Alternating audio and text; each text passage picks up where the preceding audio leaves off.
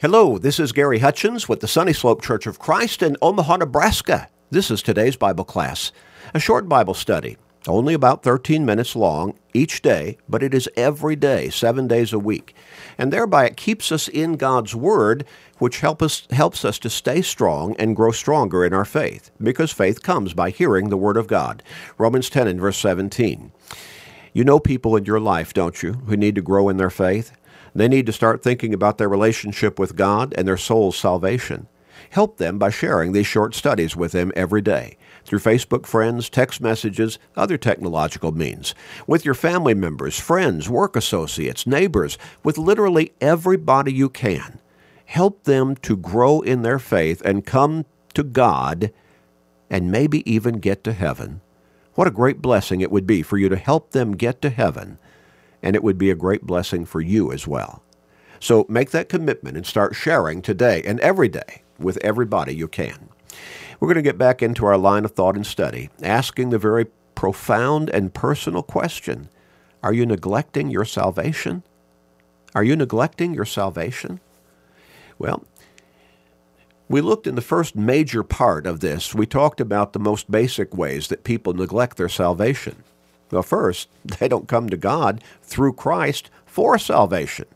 They don't go to church services anywhere. Rarely, if ever.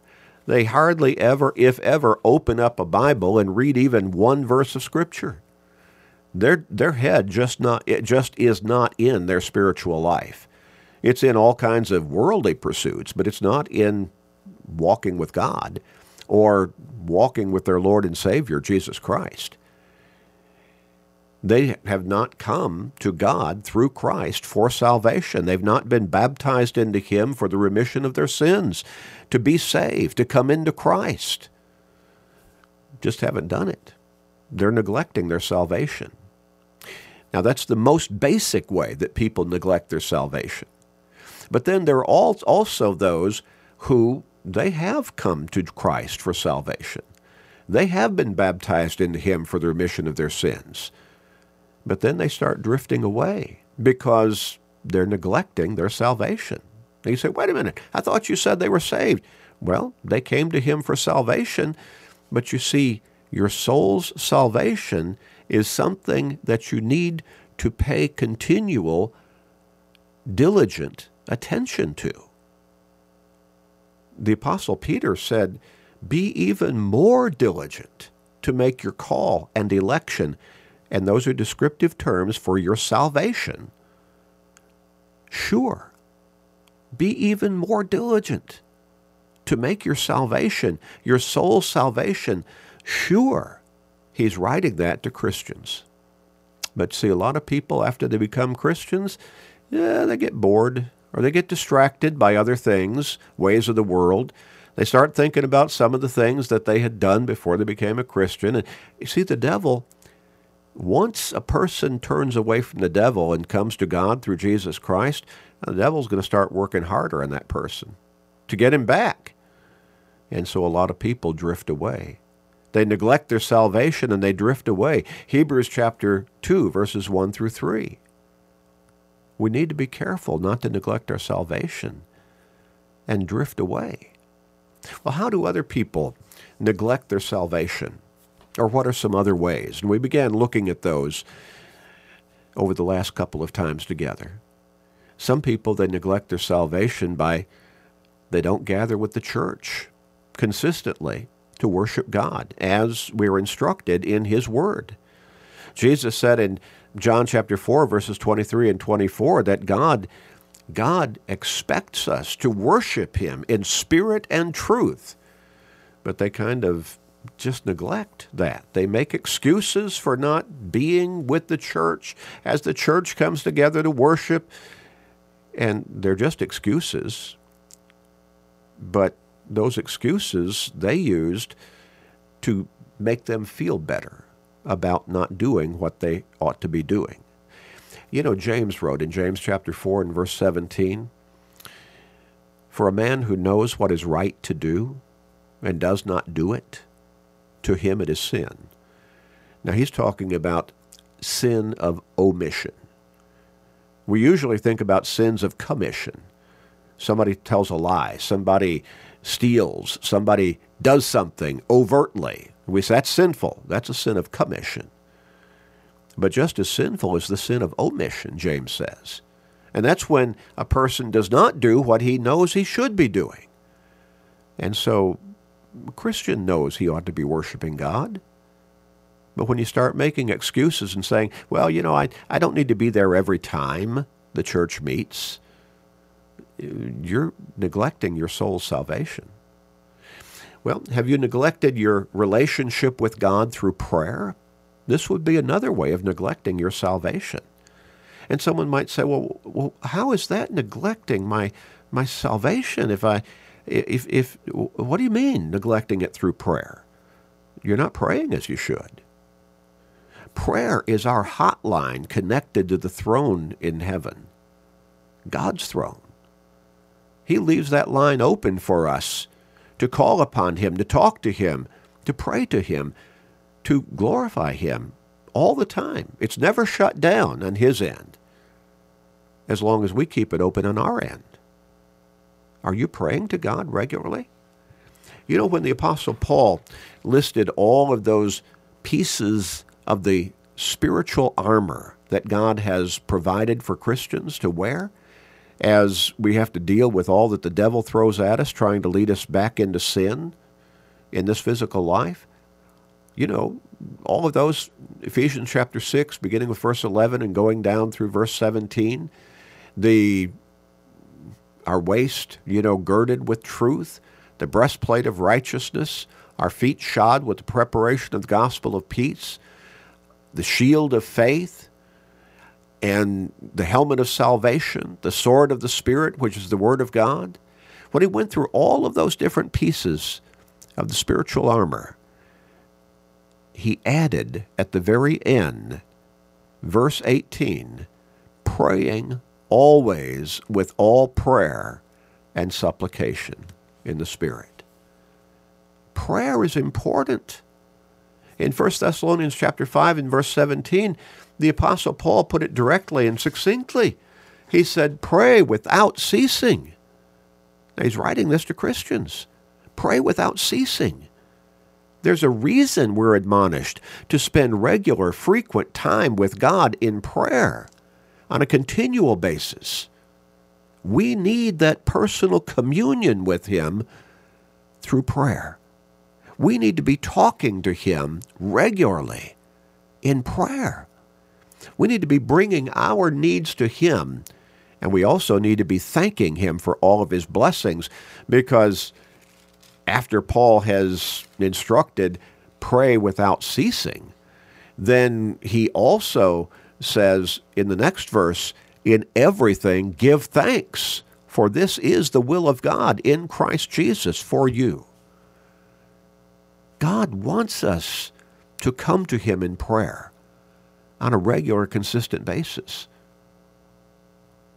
In Matthew chapter 6, we read this, and Jesus speaking.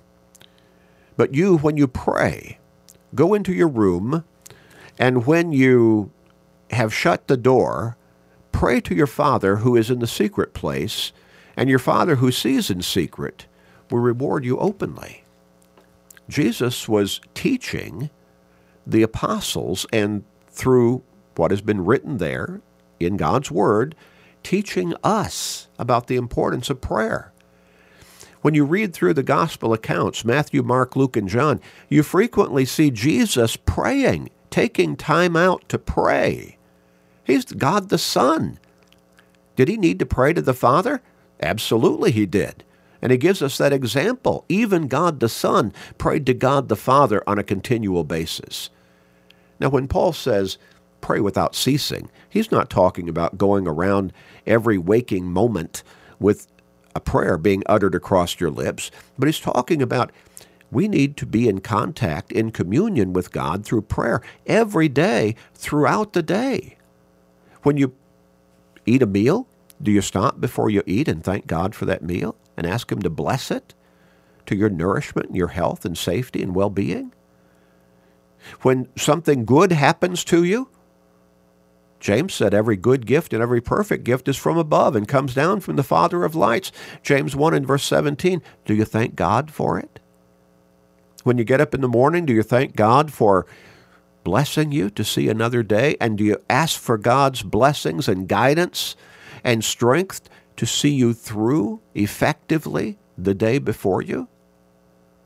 When you go to bed at night and put your head in the pillow, do you thank God for seeing you through that day and blessing you with all of the blessings that you have enjoyed during that day?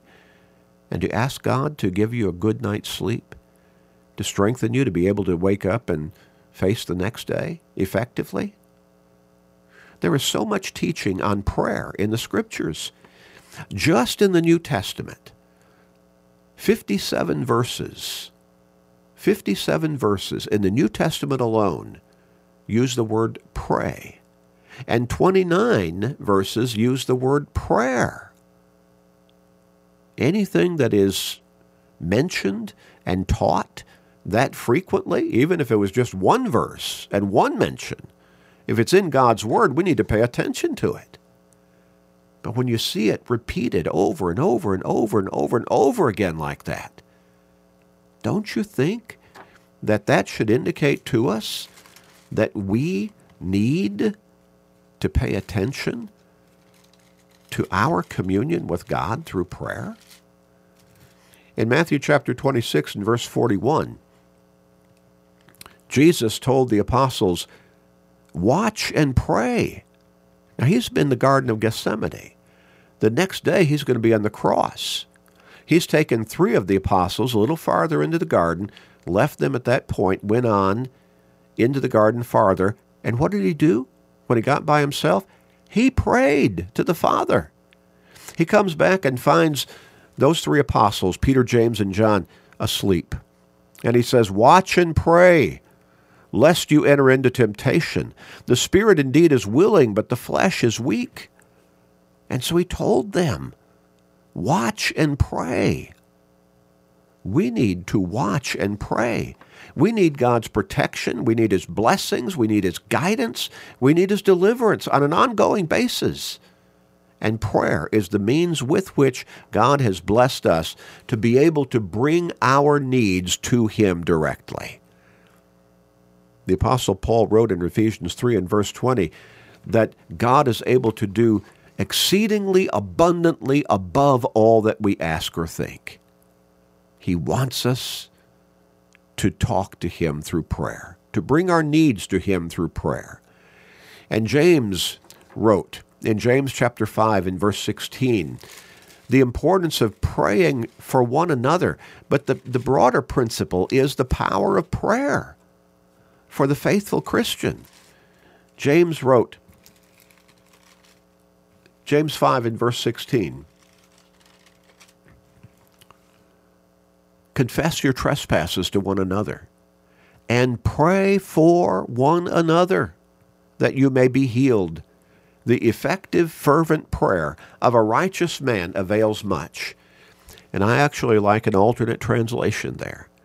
The effective, fervent prayer of a righteous man has great power in its effect.